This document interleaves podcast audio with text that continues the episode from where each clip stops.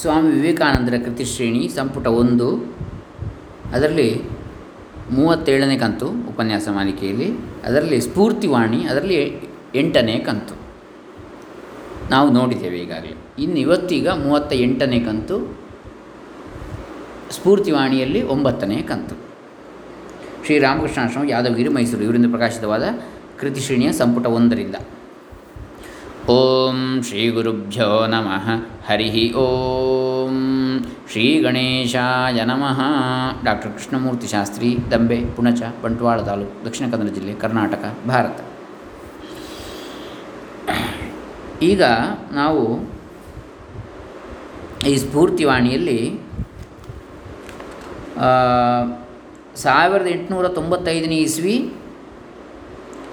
July ಐದು ಶುಕ್ರವಾರದಂದು ಸ್ವಾಮಿ ವಿವೇಕಾನಂದರು ಮಾಡಿರ್ತಕ್ಕಂತಹ ಯಾವ ಭಾಷಣ ಇದೆ, ಅದನ್ನು ಅವರ ಶಿಷ್ಯರಾದಂತಹ ಡಿ ಎಸ್ ಇ ವಾಲ್ಡೋ ಅವರು ಬರೆದುಕೊಂಡ ರೀತಿಯಲ್ಲಿ ನೋಡೋಣ. ನೀವು ಯಾವ ಕ್ಷಣದಲ್ಲಿ ಬೇಕಾದರೂ ಬದಲಾಗಲು ಸಿದ್ಧರಾಗುವವರೆಗೆ ಸತ್ಯವನ್ನು ನೋಡಲಾರಿರಿ. ನೀವು ಯಾವ ಕ್ಷಣದಲ್ಲಿ ಬೇಕಾದರೂ ಬದಲಾಗಲು ಸಿದ್ಧರಾಗುವವರೆಗೆ ಸತ್ಯವನ್ನು ನೋಡಲಾರಿರಿ. ಆದರೆ ನಿಮ್ಮಲ್ಲಿ ಒಂದು ದೃಢತೆ ಇರಬೇಕು, ಸತ್ಯಾನ್ವೇಷಣೆಯಲ್ಲಿ ಒಂದು ನಿಷ್ಠೆ ಇರಬೇಕು. ಚಾರ್ವಾಕ ಎಂಬುದು ಭರತಖಂಡದಲ್ಲಿ ಅತ್ಯಂತ ಪುರಾತನವಾದ ಪಂಥ.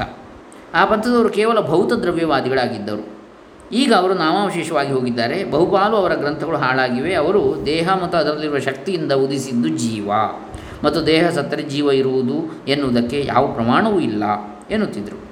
ಅನುಮಾನದಿಂದ ಜನ್ಯವಾದ ಯಾವ ಜ್ಞಾನವನ್ನು ಅವರು ಒಪ್ಪಿಕೊಳ್ಳುತ್ತಾ ಇರಲಿಲ್ಲ. ಪಂಚೇಂದ್ರಿಯಗಳಿಗೆ ಪ್ರತ್ಯಕ್ಷವಾದುದನ್ನು ಮಾತ್ರ ಒಪ್ಪಿಕೊಳ್ತಾ ಇದ್ದರು ಜೀವ ಮತ್ತು ದೇವ ಇಬ್ಬರು ಒಂದಾಗಿರುವುದೇ ಸಮಾಧಿ ಅಥವಾ ಸಮತ್ವವನ್ನು ತರುವುದೇ ಸಮಾಧಿ. ಭೌತದ್ರವ್ಯವಾದವು ಮುಕ್ತಿ ಎಂಬ ಭಾವನೆ ಒಂದು ಭ್ರಾಂತಿ ಎನ್ನುವುದು. ಭಾವಸತ್ತಾವಾದವು, ನಾವು ಬದ್ಧರು ಎಂದು ಹೇಳುವ ವಾಣಿಯೇ ಭ್ರಾಂತಿ ಎನ್ನುವುದು. ವೇದಾಂತವಾದರೂ ನೀವು ಏಕಕಾಲದಲ್ಲಿ ಮುಕ್ತರು ಮತ್ತು ಬದ್ಧರು ಎನ್ನುವುದು.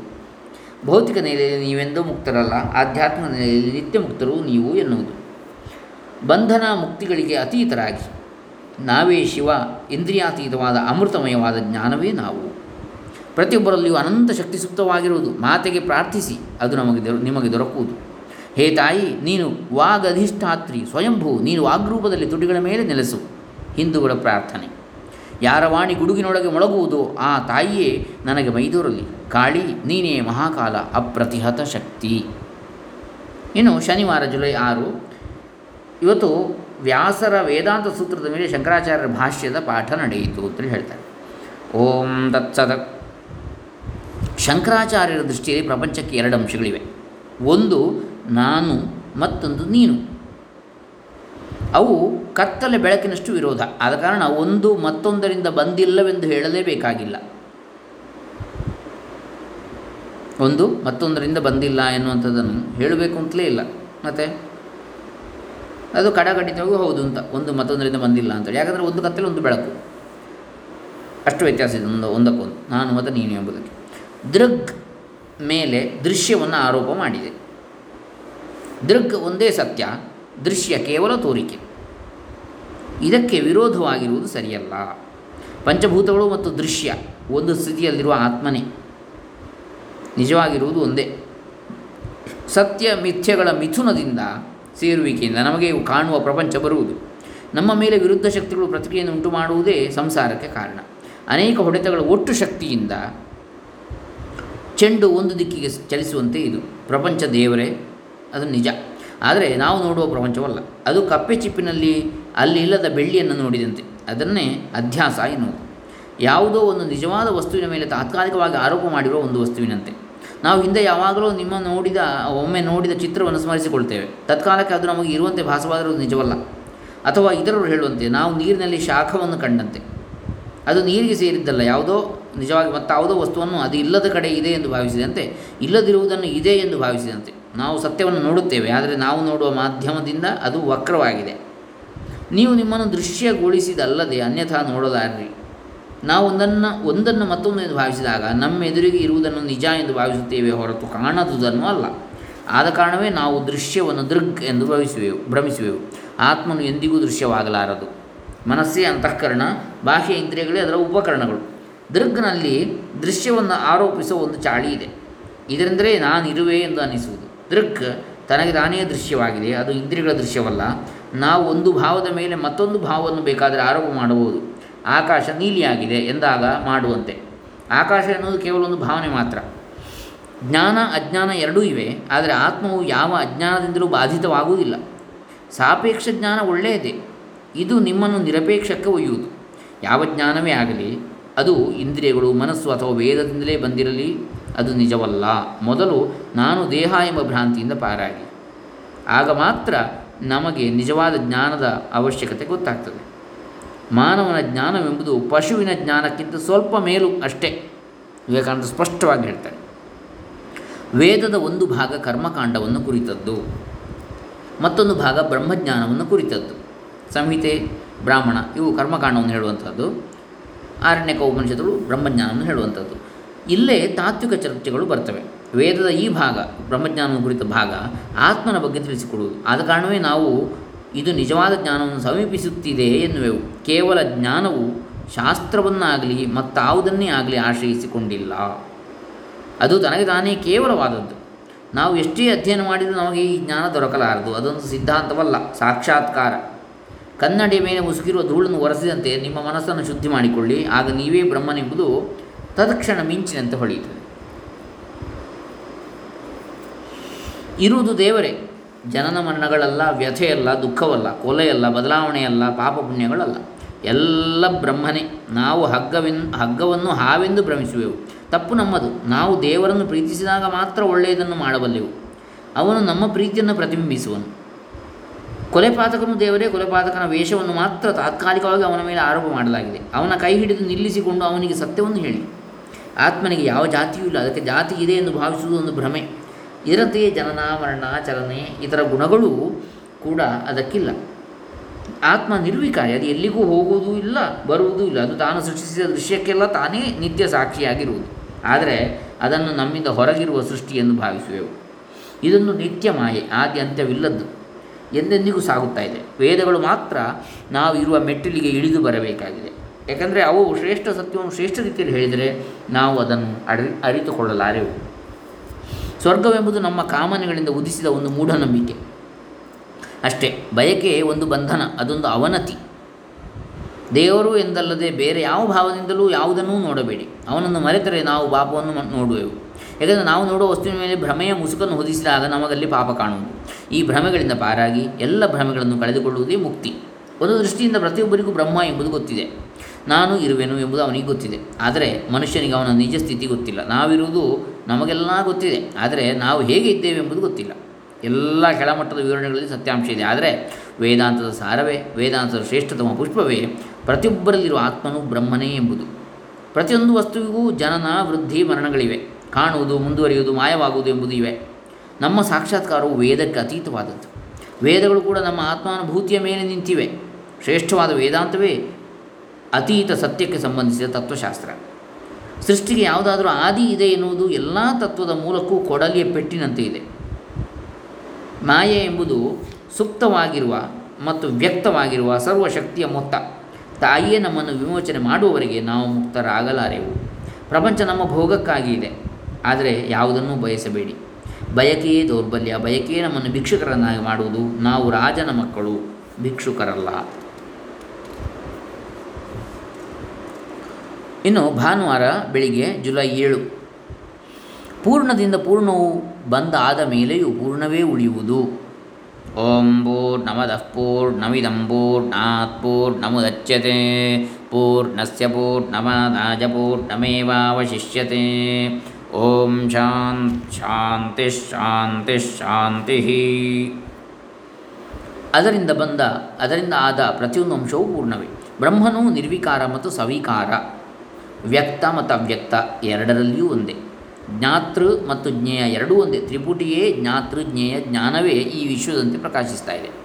ಯೋಗಿಯು ಧ್ಯಾನದ ಮೂಲಕ ದೇವರನ್ನು ನೋಡ್ತಾನೆ. ಅವನು ತನ್ನ ಆತ್ಮಶಕ್ತಿಯ ಮೂಲಕ ದೇವರನ್ನು ನೋಡ್ತಾನೆ. ನಾವು ಯಾವುದನ್ನು ಪ್ರಕೃತಿ ಎನ್ನುವೆವೋ, ಅದೃಷ್ಟ ಎನ್ನುವೆವೋ, ಅದು ಕೇವಲ ಭಗವದ್ ಇಚ್ಛೆ. ಎಲ್ಲಿವರೆಗೆ ನಾವು ಭೋಗವನ್ನು ಅರಸುವೆವೋ, ಅಲ್ಲಿವರೆಗೆ ಬಂಧನ ಇರ್ತದೆ. ಯಾರು ಅಪೂರ್ಣರೋ ಅವರು ಮಾತ್ರ ಭೋಗಿಸಬಲ್ಲರು. ಯಾಕಂದರೆ ಭೋಗ ಎಂದರೆ ನಮ್ಮ ಬಯಕೆಗಳನ್ನು ಈಡೇರಿಸಿಕೊಳ್ಳುವುದು. ಮಾನವ ಪ್ರಕೃತಿಯನ್ನು ಅನುಭವಿಸುವನು. ಪ್ರಕೃತಿ ಜೀವ ಈಶ್ವರ ಇವರ ಹಿನ್ನೆಲೆಯಲ್ಲಿರುವ ಸತ್ಯವೇ ಬ್ರಹ್ಮ. ಅದರ, ಆದರೆ ಅದು ಅದೃಶ್ಯವಾಗಿರುವುದು. ಅದನ್ನು ಉಜ್ಜುವುದರ ಪ್ರಮಂಥನ ಮೂಲಕ ಪ್ರಕಾಶಪಡಿಸಬಹುದು. ಉಜ್ಜುವುದರ ಮೂಲಕ ಅಗ್ನಿಯನ್ನು ಉತ್ಪಾದಿಸುವಂತೆ. ದೇಹವೇ ಅಧರಾರಣಿ, ಓಂಕಾರವು ಉತ್ತರಾರಣಿ. ಮತ್ತು ಧ್ಯಾನವೇ ಉಜ್ಜುವಿಕೆ. ಇದರಿಂದ ಬ್ರಹ್ಮಜ್ಞಾನದ ಬೆಳಕು ಜೀವಿಯಲ್ಲಿ ಹೊರಹೊಮ್ಮುವುದು. ಅದನ್ನು ತಪಸ್ಸಿನ ಮೂಲಕ ಅರಸಿ. ಸ್ಥಿರಾಸನದಲ್ಲಿ ನೇರವಾಗಿ ಕುಳಿತು ಇಂದ್ರಿಯಗಳನ್ನು ಮನಸ್ಸಿನಲ್ಲಿ ಅರ್ಪಿಸಿ. ಇಂದ್ರಿಯ ಕೇಂದ್ರಗಳು ಒಳಗಿರುವು. ಅವುಗಳ ಅಂಗಗಳು ಹೊರಗಿರುವು. ಅವುಗಳನ್ನು ಮನಸ್ಸಿನೊಳಗೆ ತಳ್ಳಿ ಮತ್ತು ಧಾರಣದ ಮೂಲಕ ಮನಸ್ಸನ್ನು ಧ್ಯಾನದಲ್ಲಿ ಸ್ಥಿರಗೊಳಿಸಿ. ಹಾಲಿನಲ್ಲಿ ಬೆಣ್ಣೆ ಇರುವಂತೆ ಬ್ರಹ್ಮವು ವಿಶ್ವದಲ್ಲಿ ಸರ್ವವ್ಯಾಪಿಯಾಗಿರುವುದು. ಆದರೆ ಕಡೆಯುವುದರ ಮೂಲಕ ಅದು ಒಂದು ಕಡೆ ವ್ಯಕ್ತವಾಗುವಂತೆ ಮಾಡಬಹುದು.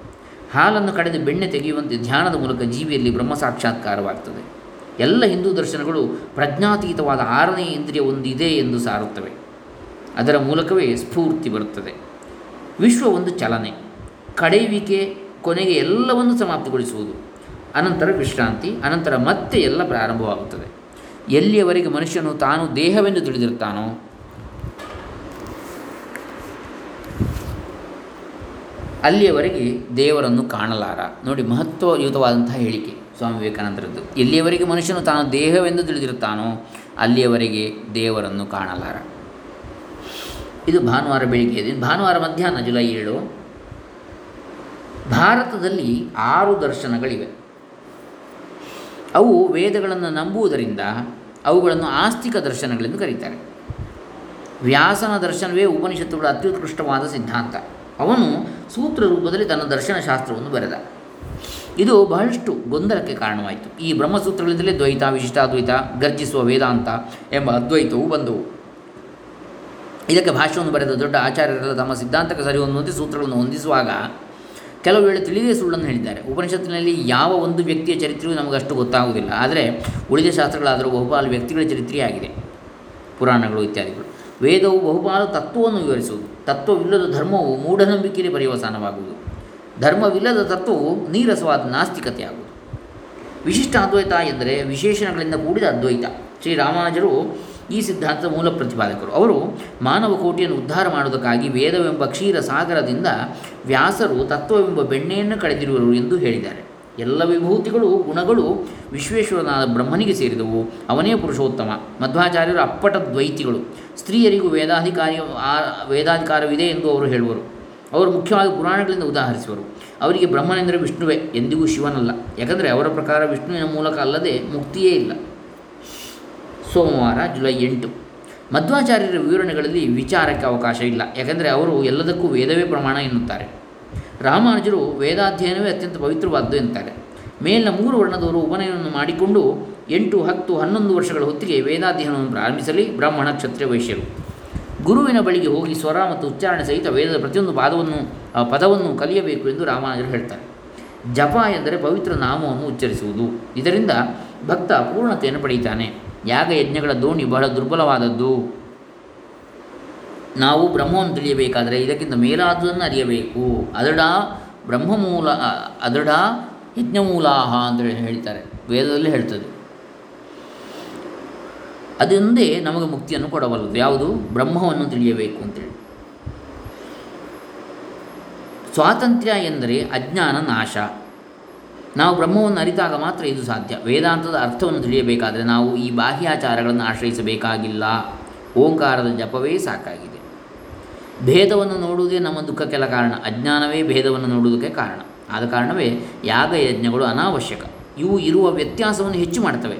ಅನಿಷ್ಟ, ನಿವೃತ್ತಿ ಮತ್ತು ಇಷ್ಟಪ್ರಾಪ್ತಿಗೆ ನೀವು ಅವನ್ನು ಮಾಡುವಿರಿ. ಬ್ರಹ್ಮ ನಿಷ್ಕ್ರಿಯ, ಆತ್ಮನೇ ಬ್ರಹ್ಮ, ನಾವೇ ಆತ್ಮ. ಇಂತಹ ಜ್ಞಾನ ನಮ್ಮ ಅಜ್ಞಾನವನ್ನೆಲ್ಲ ನಾಶ ಮಾಡುವುದು. ಇದನ್ನು ಶ್ರವಣ ಮಾಡಬೇಕು, ವಿಚಾರ ಮಾಡಬೇಕು, ಕೊನೆಗೆ ಸಾಕ್ಷಾತ್ಕಾರ ಮಾಡಿಕೊಳ್ಳಬೇಕು. ಮನನ ಎಂದರೆ ವಿಚಾರವನ್ನು ಪ್ರಯೋಗಿಸಿ ಜ್ಞಾನವನ್ನು ನಮ್ಮಲ್ಲಿ ಪ್ರತಿಷ್ಠೆ ಮಾಡಿಕೊಳ್ಳುವುದು. ಅದನ್ನು ನಿರಂತರ ಚಿಂತನದಿಂದ ನಮ್ಮ ಜೀವನದ ಒಂದು ಭಾಗವನ್ನಾಗಿ ಮಾಡಿಕೊಳ್ಳುವುದೇ ಸಾಕ್ಷಾತ್ಕಾರ. ಈ ನಿರಂತರ ಚಿಂತನ ಅಥವಾ ಧ್ಯಾನ ಒಂದು ಪಾತ್ರೆಯಿಂದ ಮತ್ತೊಂದು ಪಾತ್ರೆಗೆ ಬೀಳುವ ಅಖಂಡ ತೈಲ ಧಾರೆಯಂತೆ ಇದೆ. ನೀರಿನ ಧಾರೆ ಆಗಿಲ್ಲ ತೈಲ ಧಾರೆ ಅಂದರೆ ಅದು ಅವಿಚ್ಛಿನ್ನವಾಗಿ ಬೀಳ್ತಾ ಇರ್ತದೆ, ತುಂಡಾಗದೆ. ನೀರಿನದ್ದು ಹಾಗೆಲ್ಲ ಹನಿ ಹನಿ ಬೀಳ್ತದೆ. ತೈಲ ಹಾಗೆಲ್ಲ. ನಿರಂತರವಾಗಿ ಬಿಡುತ್ತೆ ಅಂತರ ಇಲ್ಲದೆ.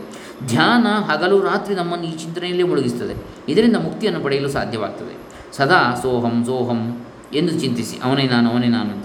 ಇದು ಮುಕ್ತಿಯಷ್ಟೇ ಒಳ್ಳೆಯದು. ಹಗಲು ರಾತ್ರಿ ಇದನ್ನು ನೀವು ಚಿಂತಿಸಿ, ನಿರಂತರ ಸಾ ಚಿಂತನೆಯಿಂದ ಸಾಕ್ಷಾತ್ಕಾರ ಲಭಿಸುವುದು. ಯಾವ ಪ್ರತಿಫಲ ಆಕಾಂಕ್ಷೆ ಇಲ್ಲದೆ ಸದಾ ಭಗವಂತನನ್ನು ಸ್ಮರಿಸಿಕೊಳ್ಳುವುದೇ ಭಕ್ತಿ. ಯಾವ ಪ್ರತಿಫಲ ಆಕಾಂಕ್ಷೆ ಇಲ್ಲದೆ ಸದಾ ಭಗವಂತನನ್ನು ಸ್ಮರಿಸಿಕೊಳ್ಳುವುದೇ ಭಕ್ತಿ.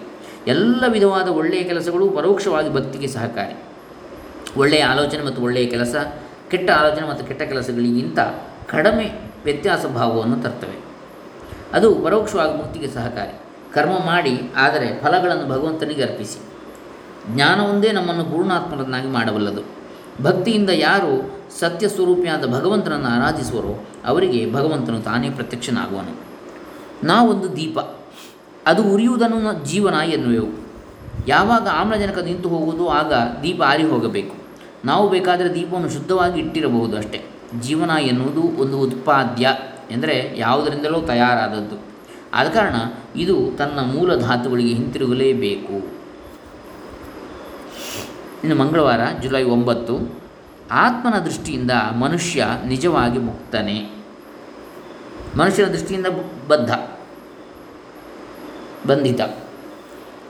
ಪ್ರತಿಯೊಂದು ಭೌತಿಕ ಸ್ಥಿತಿಯು ಅವನನ್ನು ಬದಲಾಯಿಸ್ತದೆ ಮನುಷ್ಯ ಎಂದು ನೋಡಿದಾಗ ಅವನು ಸ್ವಾತಂತ್ರ್ಯದ ಭಾವನೆಯನ್ನು ಪಡೆದಿರುವ ಒಂದು ಯಂತ್ರ. ಆದರೆ ದೇಹಗಳಲ್ಲಿ ಮಾನವ ದೇಹವೇ ಶ್ರೇಷ್ಠವಾದ್ದು, ಮನಸ್ಸುಗಳಲ್ಲಿ ಮಾನವ ಮನಸ್ಸೇ ಶ್ರೇಷ್ಠವಾದ್ದು. ಒಬ್ಬನು ಆತ್ಮನ ಸ್ಥಿತಿಗೆ ಏರಿದಾಗ ತನಗೆ ಯೋಗ್ಯವಾದ ದೇಹವನ್ನು ಬೇಕಾದರೆ ತಾನು ಪಡೆಯಬಲ್ಲ. ಅವನು ಆಗ ನಿಯಮ ಅತೀತನಾಗ್ತಾನೆ ಇದೊಂದು ಹೇಳಿಕೆ. ನಾವು ಇದನ್ನು ರುಜುವಾತುಪಡಿಸಬೇಕಾಗಿದೆ. ಪ್ರತಿಯೊಬ್ಬನೂ ಇದನ್ನು ತನಗೆ ತಾನೇ ರುಜುವಾತು ಮಾಡಿಕೊಳ್ಳಬೇಕಾಗಿದೆ. ನಮಗೆ ತೃಪ್ತಿಯನ್ನು ತಂದುಕೊಳ್ಳಬಹುದು, ಇತರರಿಗೆ ತೃಪ್ತಿಯನ್ನು ಕೊಡಲಾರೆವು. ನೋಡಿ ಎಂಥ ಅಷ್ಟೇ ಹೇಳಿಕೆ ಸ್ಟೇಟ್ಮೆಂಟ್ ನಮಗೆ ತೃಪ್ತಿಯನ್ನು ತಂದುಕೊಳ್ಳಬಹುದು, ಇತರರಿಗೆ ತೃಪ್ತಿಯನ್ನು ತಂದುಕೊಡಲಾರೆವು. ರಾಜಯೋಗ ಒಂದೇ ಪ್ರಯೋಗಾತ್ಮಕವಾಗಿ ತೋರಿಸಬಲ್ಲ ಧರ್ಮವಿಜ್ಞಾನ. ನಾನು ಅನುಭವದ ಮೂಲಕ ಯಾವುದನ್ನು ಸರಿ ಎಂದು ತಿಳಿದಿರುವೆನೋ, ಅದನ್ನು ಮಾತ್ರ ಬೋಧಿಸುತ್ತೇನೆ ಅಂತ ಹೇಳ್ತಾರೆ ವಿವೇಕಾನಂದರು. ಯುಕ್ತಿ ಚೆನ್ನಾಗಿ ಮಾಗಿದ ಮೇಲೆ ಅದು ಅಂತರ್ದೃಷ್ಟಿಯಾಗುವುದು, ಆದರೆ ಅದು ಎಂದಿಗೂ ಯುಕ್ತಿಗೆ ವಿರೋಧವಾಗಿಲ್ಲ. ಕರ್ಮದಿಂದ ಚಿತ್ತಶುದ್ಧಿ ಆಗ್ತದೆ ಮನಃಶುದ್ಧಿ. ಇದರಿಂದ ವಿವೇಕವು ಪ್ರಾಪ್ತಿಯಾಗ್ತದೆ ಸದ ಸದ್ವಿವೇಕ, ಯಾವುದು ಸತ್ಯ, ಯಾವುದು ಮಿಥ್ಯ ಅಂತೇಳಿ. ವಿವೇಕ. ಮನುಷ್ಯರು ಮತ್ತು ಪ್ರಾಣಿಗಳಿಗೆ ಮಾಡುವ ಸಹಾಯ ಮಾತ್ರ ಕರ್ಮ ಎಂದು ಬೌದ್ಧರು ಹೇಳ್ತಾ ಇದ್ದರು ಬ್ರಾಹ್ಮಣರು ಪೂಜೆ, ಯಾಗ, ಯಜ್ಞಾದಿಗಳು ಕೂಡ ಕರ್ಮವೇ, ಇವು ಕೂಡ ಚಿತ್ತವನ್ನು ಶುದ್ಧಿ ಮಾಡುತ್ತವೆ ಎಂದು ಹೇಳ್ತಾ ಇದ್ದರು ಶಂಕರಾಚಾರ್ಯರು, ಕರ್ಮವು ಕೆಟ್ಟದ್ದಾಗಿರಲಿ, ಒಳ್ಳೆಯದಾಗಿರಲಿ, ಅದು ಜ್ಞಾನಕ್ಕೆ ವಿರೋಧ ಎಂದು ಸಾರಿದರು. ಅಜ್ಞಾನಕ್ಕೆ ಹೇತುವಾದ ಕರ್ಮಗಳು ಪಾಪ, ಪ್ರತ್ಯಕ್ಷವಾಗಿ ಅಲ್ಲ, ಪರೋಕ್ಷವಾಗಿ. ಏಕೆಂದರೆ ಇದರಿಂದ ನಮ್ಮ ತಮಸ್ಸು ಮತ್ತು ರಜೋಗುಣಗಳು ವೃದ್ಧಿ ಆಗ್ತವೆ. ಸತ್ವದಿಂದ ಮಾತ್ರ ವಿವೇಕ ಪ್ರಾಪ್ತಿ, ಪುಣ್ಯಕರ್ಮಗಳು ಜ್ಞಾನದ ಮೇಲೆ ಮುಸುಕಿರುವ ಆವರಣಗಳನ್ನು ತೆಗೆಯುತ್ತವೆ. ಜ್ಞಾನವು ಮಾತ್ರ ದೇವರನ್ನು ನೋಡುವುದಕ್ಕೆ ನಮಗೆ ಸಹಾಯ ಮಾಡ್ತದೆ. ಜ್ಞಾನವನ್ನು ಹೊಸದಾಗಿ ಸೃಷ್ಟಿಸುವುದಕ್ಕಾಗುವುದಿಲ್ಲ, ಅದನ್ನು ಕಂಡುಹಿಡಿಯಬಹುದಷ್ಟೇ. ಇದ್ದದನ್ನೇ ಒಂದು ಅಭೂತಪೂರ್ವವಾದುದನ್ನು ಯಾರು ಕಂಡುಹಿಡಿಯುವರೋ ಅವರೆಲ್ಲ ಸ್ಫೂರ್ತಿಗೊಂಡವರೇ. ಆಧ್ಯಾತ್ಮಿಕ ಸತ್ಯವನ್ನು ಕಂಡುಹಿಡಿದವರನ್ನು ಪ್ರವಾದಿ ಎನ್ನುವೆವು. ಅದು ಭೌತಿಕ ಪ್ರಪಂಚಕ್ಕೆ ಸೇರಿದ್ದಾದರೆ ಅವನನ್ನು ವಿಜ್ಞಾನಿ ಎನ್ನುವೆವು. ಎರಡೂ, ಎರಡು ಸತ್ಯಕ್ಕೂ ಒಂದೇ ಮೂಲವಾದರೂ ಮೊದಲನೆಯವನಿಗೆ ನಾವು ಹೆಚ್ಚು ಪ್ರಾಮುಖ್ಯತೆಯನ್ನು ಕೊಡ್ತೇವೆ. ಪ್ರವಾದಿಗೆ, ಬ್ರಹ್ಮನೇ ಸಾರ, ಎಲ್ಲ ಜ್ಞಾನಕ್ಕೂ ಸತ್ಯ, ಎಲ್ಲ ಜ್ಞಾನದ ಸತ್ಯ. ಜ್ಞಾನ, ಜ್ಞೇಯ, ಜ್ಞಾತೃ ಮುಂತಾದವೆಲ್ಲ ಬ್ರಹ್ಮನಲ್ಲಿ ಆರೋಪಿತವಾಗಿರುವ ಕಲ್ಪನೆಗಳು ಮಾತ್ರ ಎಂದು ಶಂಕರಾಚಾರ್ಯರು ಸಾರ್ತಾರೆ ರಾಮಾನುಜಾಚಾರ್ಯರು ದೇವರಿಗೆ ಪ್ರಜ್ಞಾಗುಣ ಇದೆ ಎನ್ನುತ್ತಾರೆ. ನಿಜವಾದ ಅದ್ವೈತಿಗಳಾದರೂ ಅವನಿಗೆ ಯಾವ ಗುಣವನ್ನೂ ಕೊಡುವುದಿಲ್ಲ. ನಾವು ಅಸ್ತಿತ್ವ ಎಂದರೆ ಏನು ಎಂದು ಈಗ ಭಾವಿಸುವೆವೋ, ಅದನ್ನು ಕೂಡ ಅದಕ್ಕೆ ಕೊಡುವುದಿಲ್ಲ. ರಾಮಾನುಜರು ಪ್ರಜ್ಞಾನದ ಸಾರವೇ ದೇವರು ಎನ್ನುವರು. ಯಾವಾಗ ಅಭಿನ್ನವಾದ ಪ್ರಜ್ಞೆ ಭಿನ್ನವಾಗುವುದೋ ಆಗ ಜಗತ್ತಾಗುವುದು. ಯಾವಾಗ ಭೇದವೇ ಇಲ್ಲದ ಅದ್ವೈತ ಏಕಮೇವ ಅದ್ವೈತೀಯವ ಅದ್ವೈತವಾದಂತಹ ಅದ್ವಿತೀಯವಾದ ಯಾವ ಪ್ರಜ್ಞೆಯು ಭಿನ್ನವಾಗ್ತದೆ, ಬೇರೆ ಬೇರೆ ಆಗ್ತದೆ, ಆವಾಗ ಜಗತ್ತಾಗಿ ತೋರುತ್ತದೆ. ಪ್ರಪಂಚದಲ್ಲೆಲ್ಲ ಅತ್ಯಂತ ತತ್ವ ಪ್ರಧಾನವಾಗಿರುವ ಬೌದ್ಧ ಧರ್ಮ ಭರತಖಂಡದ ಜನಸಾಧಾರಣರಲ್ಲೆಲ್ಲ ಹರಡಿತು. ಎರಡೂವರೆ ಸಾವಿರ ವರ್ಷಗಳ ಹಿಂದೆ ಇಂತಹ ಭಾವನೆಗಳನ್ನು ಗ್ರಹಿಸಬೇಕಾದರೆ ಆರ್ಯರಲ್ಲಿ ಎಂತಹ ಉತ್ತಮ ಸಂಸ್ಕೃತಿ ಇರಬೇಕಾಗಿತ್ತು. ಬುದ್ಧನೊಬ್ಬನೇ ಜಾತಿಯನ್ನು ಒಪ್ಪಿಕೊಳ್ಳದ ಶ್ರೇಷ್ಠ ಭರತಖಂಡದ ತತ್ವಜ್ಞಾನಿ. ಅವನ ಅನುಯಾಯಿಗಳಲ್ಲಿ ಒಬ್ಬನು ಕೂಡ ಈಗ ಭರತಖಂಡದಲ್ಲಿ ಇಲ್ಲ, ದೇವರ ದಯದಿಂದ ಉಳಿದ ದಾರ್ಶನಿಕರೆಲ್ಲ ಅವರು ಎಷ್ಟೇ ಮೇಲಕ್ಕೆ ಏರಿರಲಿ ಸಾಮಾಜಿಕ ಮೇಲು ಕೀಳುಗಳಿಗೆ ಪ್ರೋತ್ಸಾಹ ನೀಡಿದರು. ಅವರಲ್ಲಿ ಸ್ವಲ್ಪ ರಣಹದ್ದಿನ ಅಂಶ ಉಳಿದುಕೊಂಡಿತ್ತು. ನನ್ನ ಗುರುದೇವರು ಹೀಗೆ ಹೇಳ್ತಾ ಇದ್ರು, ರಣಹದ್ದು ಆಕಾಶದಲ್ಲಿ ನಮ್ಮ ಕಣ್ಣಿಗೆ ಕಾಣದಷ್ಟು ಮೇಲೆ ಹಾರ್ತದೆ. ಆದರೆ ಅದರ ದೃಷ್ಟಿಯೆಲ್ಲ ಭೂಮಿಯ ಮೇಲೆ ಕುಳಿತು ನಾರುವ ಹೆಣದ ಕಡೆಗೆ. ಪುರಾತನ ಭಾರತೀಯರು ಅದ್ಭುತರಾದ ಪಂಡಿತರಾಗಿದ್ದರು. ಚಲಿಸುತ್ತಿರುವ ಜೀವಂತ ವಿಶ್ವಕೋಶಗಳಂತೆ ಇರ್ತಾಯಿದ್ರು ಪುಸ್ತಕದಲ್ಲಿರುವ ಜ್ಞಾನ ಜ್ಞಾನವಲ್ಲ, ಇತರರ ಜೇಬಿನಲ್ಲಿರುವ ಹಣ ಹಣವಲ್ಲ ಎಂದು ಅವರು ಹೇಳ್ತಾಯಿದ್ರು ಅನೇಕರು ಶಂಕರಾಚಾರ್ಯರನ್ನು ಶಿವನ ಅವತಾರವೆಂದು ಹೇಳ್ತಾಯಿದ್ರು ಇವಿಷ್ಟನ್ನು ನಾವು ಇವತ್ತಿಗೆ ನೋಡಿ, ಇವತ್ತಿನ ಈ ರಾಮನವಮಿಯ ಪವಿತ್ರ ದಿವಸ ಜ್ಞಾನದ ಬಾಗಿಲನ್ನು ತೆರೆದುಕೊಳ್ಳೋಣ ಅಂತ ಹೇಳ್ತಾ, ಹರೇ ರಾಮ. శ్రీరామచరణార్పితమస్తు స్వామి వివేకానందార్పితమస్తు సర్వే జనా సుఖినో భవంతు. ఓం తత్సత్.